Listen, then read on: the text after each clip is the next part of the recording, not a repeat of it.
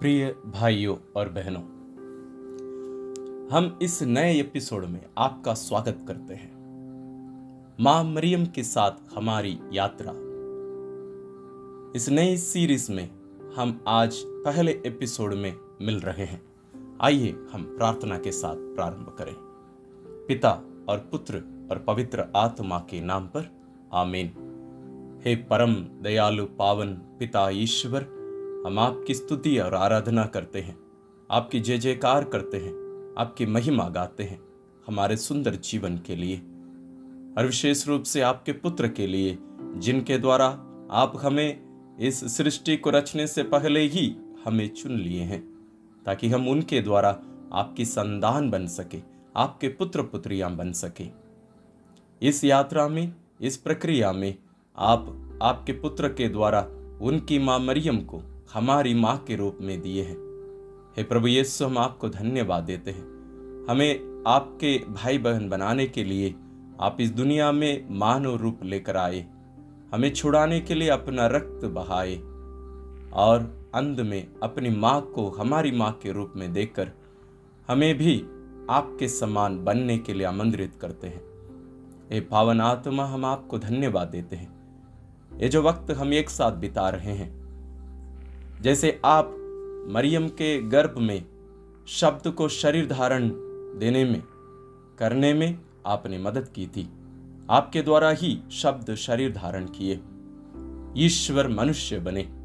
उसी प्रकार हमें भी मदद करिए कि हम निरे मनुष्य यीशु के साथ मिलकर, उनसे संयुक्त होकर माँ मरियम के संरक्षण में ईश्वरीय जीवन प्राप्त कर सके। जो कार्य यीशु हमारे लिए कर चुके हैं, उन सबको अपनाने की कृपा हमें दीजिए। हमें प्रार्थना करते हैं अपने प्रभु क्रिस्त के द्वारा। आमीन।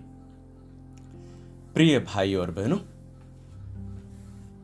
मरियम के साथ हमारी यात्रा। इस पहले एपिसोड में हम विशेष रूप से इस पर, इस विषय पर मनन करेंगे कि हमें ईश्वर इस सारी सृष्टि से रचने से पहले ही जान देते।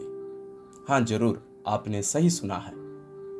इस सारी सृष्टि को, इस ब्रह्मांड को रचने से पहले, बनाने के पहले ईश्वर आपको जानते थे आपको कोई संदेह हो रहा है? क्योंकि हम तो इस दुनिया की नज़र में अपनी प्रियजनों के लिए हो सकता है, विशेष नहीं होंगे। लेकिन ईश्वर के लिए हम बहुत विशेष है। इसलिए ईश्वर कहते हैं कि सारी सृष्टि को रचने से पहले ही ईश्वर हमको जान लिए। यह मैं कोई कहानी नहीं सुना रहा हूँ। यफेसियों के नाम संत पौलुस का पत्र, अध्याय एक, पद संज्ञा चार में संत पौलुस कहते हैं, उसने संसार की सृष्टि से पहले मसीह में हमको चुना, जिससे हम मसीह से संयुक्त होकर उसकी दृष्टि में पवित्र तथा निष्कलंग बने। आज का विषय यही है। ईश्वर ने संसार की सृष्टि से पहले मसीह में हमको चुना। इस सत्य को हमें अपनाना होगा। ईश्वर इस सारी सृष्टि को इसलिए बनाए ताकि आप इस दुनिया में जन्म ले सके। हम हर एक इस दुनिया में जन्म ले सके। इसलिए जैसे हमारे संत पिता बार बार कहते आए हैं, ये सारी सृष्टि हमारे पिता के द्वारा अपनी संतानों के लिए बनाया गया प्यारा सा घर है। हम सबों के लिए बनाया गया घर है पिता के द्वारा। पिता हम हर एक से इतना प्यार करते हैं। और संत पौलुस के द्वारा ईश्वर हमसे कह रहे हैं, इस सारी सृष्टि को रचने से पहले, इस ब्रह्मांड को बनाने के पहले ईश्वर आपको जान देते, ईश्वर आपको जान देते। इस पर हमें विश्वास करना ही है। मरियम भी इस पर विश्वास करती थी। इसलिए वो दीनहीन बनी। इसलिए वो दीनहीन बनी। और हर कार्य में, हर चीज़ में वो ईश्वर का हाथ देखी। तो आज जब हम एक पहला कदम रख रहे हैं मरियम के साथ हमारी इस यात्रा में, जहाँ हम यीशु के जैसे बनने के लिए हम बुलाए जा रहे हैं, ईश्वर की इच्छा यही है कि हम उनकी संतान बने। और उनका एक ही निजी पुत्र है, प्रभु यीशु। तो हम सबों को यीशु के समान बनना है।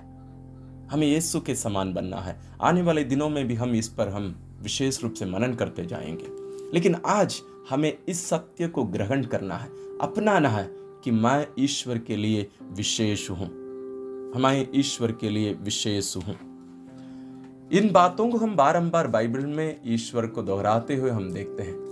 नबी यरम्या को ईश्वर कहते हैं। नबी यरम्या का ग्रंथ अध्याय एक पद संज्ञा पाँच में लिखा है, माता के गर्भ में तुमको रचने से पहले ही मैंने तुमको जान लिया। वो ईश्वर जो संत पौलुस के द्वारा हमसे कहे, सारी सृष्टि को रचने से पहले ही ईश्वर हमको चुन लिए हैं। यीशु में वही ईश्वर, वही प्रभु हमसे कहते हैं माता के गर्भ में तुमको रचने से पहले ही मैंने तुमको जान लिया है। ईश्वर हमें केवल दुनिया के प्रारंभ से पहले केवल नहीं माँ के गर्भ में जब हमें बना रहे थे उसके पहले ही ईश्वर हमें जान लिए। वहाँ तक केवल नहीं वहाँ तक केवल नहीं। ईश्वर हमसे और भी आगे कह, आगे कहते हैं। स्तोत्र ग्रंथ एक सौ उनतालीस वन थर्टी नाइन में ईश्वर हमसे कहते हैं पद संज्ञा तेरा। तूने मेरे शरीर की सृष्टि की। तूने माता के गर्भ में मुझे गढ़ा। मैं तेरा धन्यवाद करता हूँ। मेरा निर्माण अपूर्व है। पंद्रह में लिखा है, जब मैं अदृश्य में बन रहा था, जब मैं गर्भ के अंधकार में गढ़ा जा रहा था तो तूने मेरी हड्डियों को बढ़ते देखा। तूने मेरे सब कार्यों को देखा तो सब, ये सब तेरे ग्रंथ में लिखे हैं। हम प्रिय भाई और बहनों, ईश्वर न केवल हमें पहले जानते थे, न केवल हमें माँ के गर्भ में आने के पहले जानते थे, बल्कि जब हम माँ के गर्भ में बनाए जा रहे थे, ईश्वर वहाँ उपस्थित रहे हैं। ईश्वर अपने हाथों से हमें बनाए हैं। हम कितने विशेष हैं ईश्वर के लिए, कितने विशेष हैं। वही ईश्वर जो मरियम को बनाए, वही ईश्वर मुझे भी बनाए, आपको भी बनाए। इसलिए आज मरियम, ईश्वर की माँ, जो विशेष सृष्टि है, वो हमसे कह रही है, आप भी विशेष हो, आप भी विशेष हो। क्या आप इसको स्वीकार करने के लिए तैयार हैं? लेकिन हमें स्वीकार करना ही पड़ेगा। ये सब एपिसोड, ये सब बातें हम जो इन दिनों हम मनन चिंतन करेंगे, इसलिए है कि हमें अपनाना है। मैं विश्वास करता हूँ, ये पहली बार नहीं है कि हम इन बातों को सुन रहे हैं।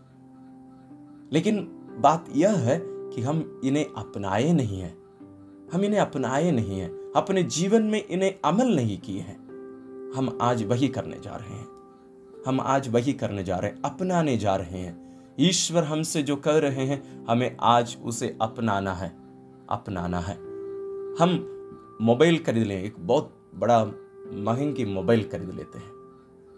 मान लीजिए, हमें उसको उपयोग करने नहीं आता है।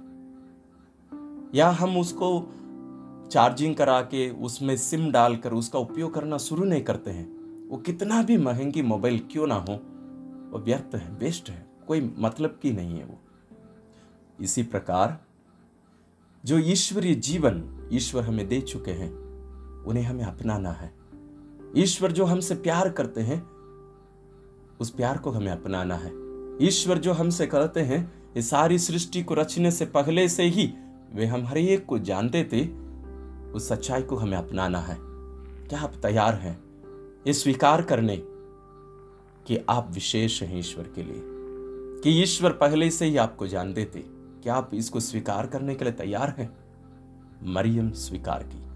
और आज वही मरियम हमसे कहती है, बेटा, बेटी, मैंने इसको पहले से ही अनुभव किया, क्योंकि मैं प्रार्थना में लीन रहती थी। मैं अपने अभ्यंतर में अनुभव करती थी कि ईश्वर ने मुझे बनाया है। मैं उस सत्य को स्वीकार की और इसलिए अपने आप को ईश्वर के साथ जोड़कर देखती थी कि ईश्वर मुझसे इतना प्यार क्यों करते हैं।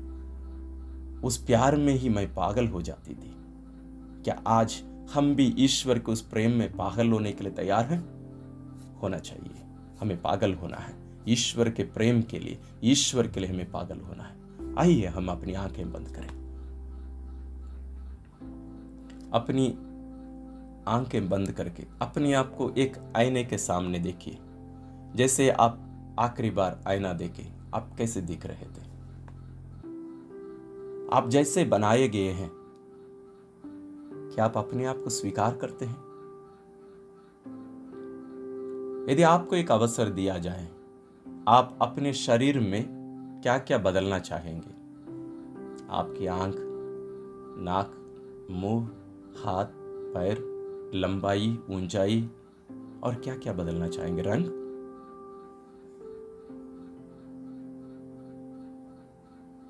लेकिन उसके पहले एक बात ध्यान में रखिए। आपको ईश्वर ने बनाया है। सर्वशक्तिमान ईश्वर ने बनाया है, जो ईश्वर सब कुछ जानता है। सर्वज्ञ है, सर्वज्ञानी है, वही ने बनाया है। क्या उसको नहीं पता क्या कैसे बनाना चाहिए? तो हमें ये बात कैसे हमारे मन में ये सब बातें कैसे उत्पन्न हुई कि मैं ठीक नहीं हूँ? मैं अच्छा नहीं दिखता हूँ। ये हमारा समाज, ये दुनिया, ये व्यापारी लोग, ये सब हम, ये बातें हमारे मन में भर दिए हैं कि हमें सुंदर दिखने के लिए गोरा होना चाहिए, हमें मसल बढ़ाना चाहिए, हमें बड़ी बड़ी गाड़ियाँ चाहिए। ये सब, ये दुनिया हमारे मन में डाली है, लेकिन ईश्वर वैसे नहीं बनाए हैं। ईश्वर हमसे वही नहीं चाहते हैं। ईश्वर हमसे चाहते हैं कि सबसे पहले हम अपने आप को ईश्वर की सृष्टि के रूप में हम अपने आप को स्वीकार करें। ये स्वीकार करें कि सारी सृष्टि को रचने से पहले ही ईश्वर आपको जान देते। स्वीकार करिए। स्वीकार करिए। आप कोई एक्सीडेंट नहीं है। मतलब ईश्वर के अनजाने में आप इस दुनिया में अचानक आए नहीं हैं। अचानक आए नहीं हैं। ईश्वर अपनी योजना अनुसार आपको इस दुनिया में भेजे हैं। स्वीकार करिए। अपने आप को स्वीकार करिए। जैसे भी आप दिखते हो, आपके पूरे स्टाइल, पूरे रंग, रूप, आप जैसे भी हो, वैसे स्वीकार करिए। अपनाइए। अपनाइए। अगली बार जब भी आप आईना देखेंगे, अपनी आँखों से आँख मिलाकर, आँखों से आँख डालकर, आप देखिए, अपने आप को देखिए। और आप देखिए अपने अभ्यंतर में कितना दर्द है आपके अंदर। हमारे एक के अंदर कितना दर्द है। वो दर्द इसलिए नहीं कि दुनिया हमें तिरस्कृत की है, हमें टुकराई है, बल्कि इसलिए हम स्वयं, मैं स्वयं अपने आप को अस्वीकार किया हूँ। मैं स्वयं अपने आप को स्वीकार करने से इनकार किया हूँ। इस सच्चाई को हमें स्वीकार करना है। ये सब हमारी गलती है। ये सब हमने की है। मैं भी किया हूँ, आप भी करते होंगे अपने जीवन में। लेकिन आज हम एक निर्णय लें कि हम अपने जीवन में दोबारा कभी भी अपने आप को दूसरों के साथ तुलना करके नहीं देखेंगे। हम अपने आप को दूसरों की दृष्टि से नहीं देखेंगे, दुनिया की दृष्टि से नहीं देखेंगे। मैं अपने आप को ईश्वर की दृष्टि से देखूँगा, जो ईश्वर मुझसे कहता है, ये सारी सृष्टि से, सृष्टि को रचने से पहले मैंने तुम्हें जाना है। मैंने अपने हाथों से तुम्हें बनाया है। इस सच्चाई को क्या हम स्वीकार करेंगे? स्वीकार करिए, यह बहुत आसान नहीं है। बहुत कठिन है, बहुत कठिन है। हम हर एक जानते हैं, बहुत कठिन है। लेकिन हर दिन जैसे हम नींद से उठते हैं, हम इस सच्चाई को आईना में देखकर, अपनी आँखों में आँख मिलाकर देखकर हम अपने से कहें, मैं ईश्वर के लिए विशेष हूँ। मैं जैसा भी हूँ, ईश्वर ने मुझे बनाया है। ईश्वर ने मुझे बनाया है, हम स्वीकार करें। आइए, हम प्रार्थना करें। परम पावन दयालु पिता, हम आपको धन्यवाद देते हैं आज के इस सुंदर वचन के लिए, जहाँ आपने हमसे कहा है कि आप हमें इस सारी सृष्टि को रचने से पहले ही हमको जान लिए। और निर्धारित समय पर हमें अपनी माँ के गर्भ में आपने ही रचा है। आप अपने हाथों से हमें रूप दिए हैं। हम आपको धन्यवाद देते हैं। और विशेष रूप से उन क्षणों के लिए आपसे माफ़ी मांगते हैं, जब हम अपने आप को स्वीकार नहीं किए, जब हम स्वीकार नहीं किए अपने आप को, जब हम उसमें त्रुटियाँ देखी, गलतियाँ देखी, और हमने कहा कि मुझे और कुछ अलग विशेष रूप से होना चाहिए था। उन सभी क्षणों के लिए हम आपसे माफ़ी मांगते हैं, क्योंकि उन क्षणों में हम आपका दिल दुखाए हैं। हमने अप्रत्यक्ष रूप से इनडायरेक्टली हमने कहा है कि आप अच्छे नहीं हैं। क्या आप मुझे अच्छा नहीं बनाए हैं? उन क्षणों के लिए मैं आपसे माफ़ी माँगता हूँ, प्यारे पिता, और आज विशेष रूप से आपसे कृपा माँगता हूँ कि हम सभी अपने आप को स्वीकार करके अपना कर अपने आप को आपकी दृष्टि से देखने की कृपा हमें दीजिए। जैसे मरियम अपने आप को आपकी दृष्टि से देखी, आपसे जोड़कर देखी इसलिए आपसे संयुक्त रहकर वो जीवन बिता पाई। उसी प्रकार उनके पद चिन्हों पर चलने की कृपा हमें दीजिए। एक हमारी प्यारी माँ हमारे लिए प्रार्थना करिए। हम ये प्रार्थना करते हैं अपने प्रभु क्रिस्त के द्वारा। आमीन। प्रिय भाई और बहनों, आने वाले दिनों के पहले जैसे अगला एपिसोड जैसे हम सुनेंगे, उसके पहले आपके लिए कुछ कार्य करने के लिए। आज के जितनों भी पाठ हैं, हम लिए थे, उन सब पर आपको मनन करना है। यदि आप लिखने भूल गए हैं तो लिख लीजिए। यफेसियों के नाम संत पौलुस का पत्र, अध्याय एक, पद संज्ञा चार। दूसरा है, नबी यरम्या का ग्रंथ, अध्याय एक, पद संज्ञा पाँच। तिमती के नाम, संत पौलुस का दूसरा पत्र, अध्याय एक पद संज्ञा नौ इन पाठों को ध्यान से पढ़कर उस पर मनन करना है। और यदि हो सके, मैं आशा करूँगा, यदि हो सके, आप एक कॉपी रखिए अपने लिए और इन एक, इन पाठों पर एक एक पाठ पर मनन करके कम से कम आपको 10-15 मिनट लेना चाहिए एक एक पाठ पर। यह कैसे करना है? आप पाठ पढ़िए दो तीन बार पढ़िए, चार बार पढ़िए, पाँच बार पढ़िए। तब तक पढ़िए जब तक ये पूरा वचन आपके मन में अंकित ना हो जाए। आप उन शब्दों को अपनी आँखों से देख पाना चाहिए। तब तक आप इन शब्दों को पढ़िए, इन वचनों को पढ़िए। उसके बाद अपनी आँखें बंद करिए। और उसके बाद शब्दों से कहिए, आपसे बोलें, ईश्वर, जो शब्द है, आपसे बात करेंगे। ईश्वर आपसे ज़रूर बात करेंगे। और आप ज़रूर सुनेंगे, सुन पाएँगे। और सुनिए ध्यान से। सुनने के बाद उन बातों को अपनी उस डायरी में लिखना है। लिख के रखिए। लिख के रखिए। यह एक कार्य। दूसरा कार्य है, आप थोड़ा सा अपने बारे में मूल्यांकन करिए। आप अपने बारे में क्या सोचते हैं? आप मत सोचिए कि इसमें कोई न्याय हम नहीं ले रहे हैं, कोई जजमेंट नहीं दे रहे हैं। बल्कि ये ज़रूरी है। ये जानना कि मैं आज कहाँ पर हूँ। ये बहुत ज़रूरी है जानना, ताकि हम आगे बढ़ सकें। इसलिए आप इन बातों को लिखिए। अपने बारे में आप क्या क्या सोचते हैं। आपके शरीर के रूप में, आपकी बुद्धि के बारे में, आपके परिवार के बारे में, ये सब आप लिखिए। फिर उन सभी बातों को जो वचन आप पढ़े हैं, मनन किए हैं उसकी दृष्टिकोण से उसको देखिए और थोड़ा सा मूल्यांकन करिए, क्या ये सही है?